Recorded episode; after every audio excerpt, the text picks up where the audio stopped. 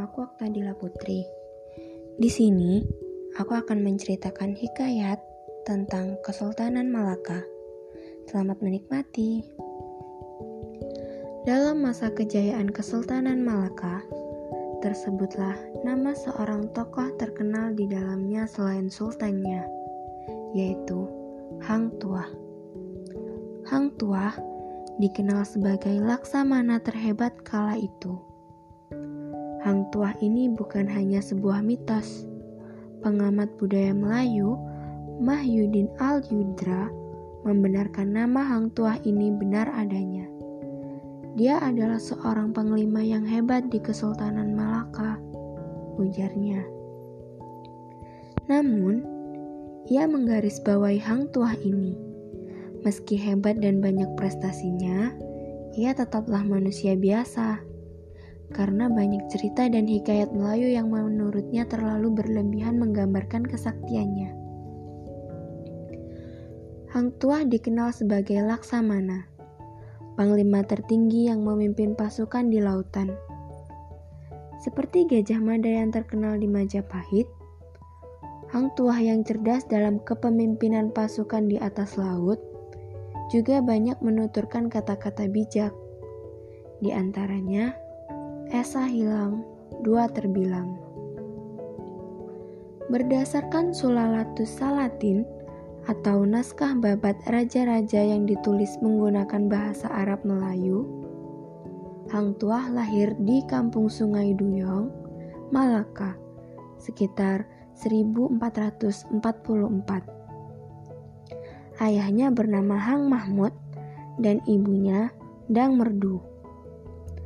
Saat muda, Hang Tuah menguasai bidang pelayaran. Ia bersama empat kawannya, yaitu Hang Jebat, Hang Kasturi, Hang Lekir, dan Hang Lekiu merantau dan berlayar bersama. Suatu hari, mereka bertemu dengan tiga perahu yang berisikan pasukan dari Majapahit yang ingin memperluas daerah kekuasaan. Hang Tuah dan kawan-kawannya berhasil menundukkan rombongan perahu tersebut. Kemudian, karena prestasinya, bendahara atau kedudukan yang setingkat dengan Perdana Menteri mengangkatnya menjadi laksamana di Malaka. Dalam hikayat Hang Tuah, tergambar sifat kesatria dan kesetiaan seorang Hang Tuah. Ia dan kawannya yang lahir dari kalangan rakyat jelata bisa berhasil menjadi orang penting dan namanya termasyur hingga kini. Akhir kisah Hang Tuah ini mengharukan karena kisah persahabatan ini akhirnya tercerai berai.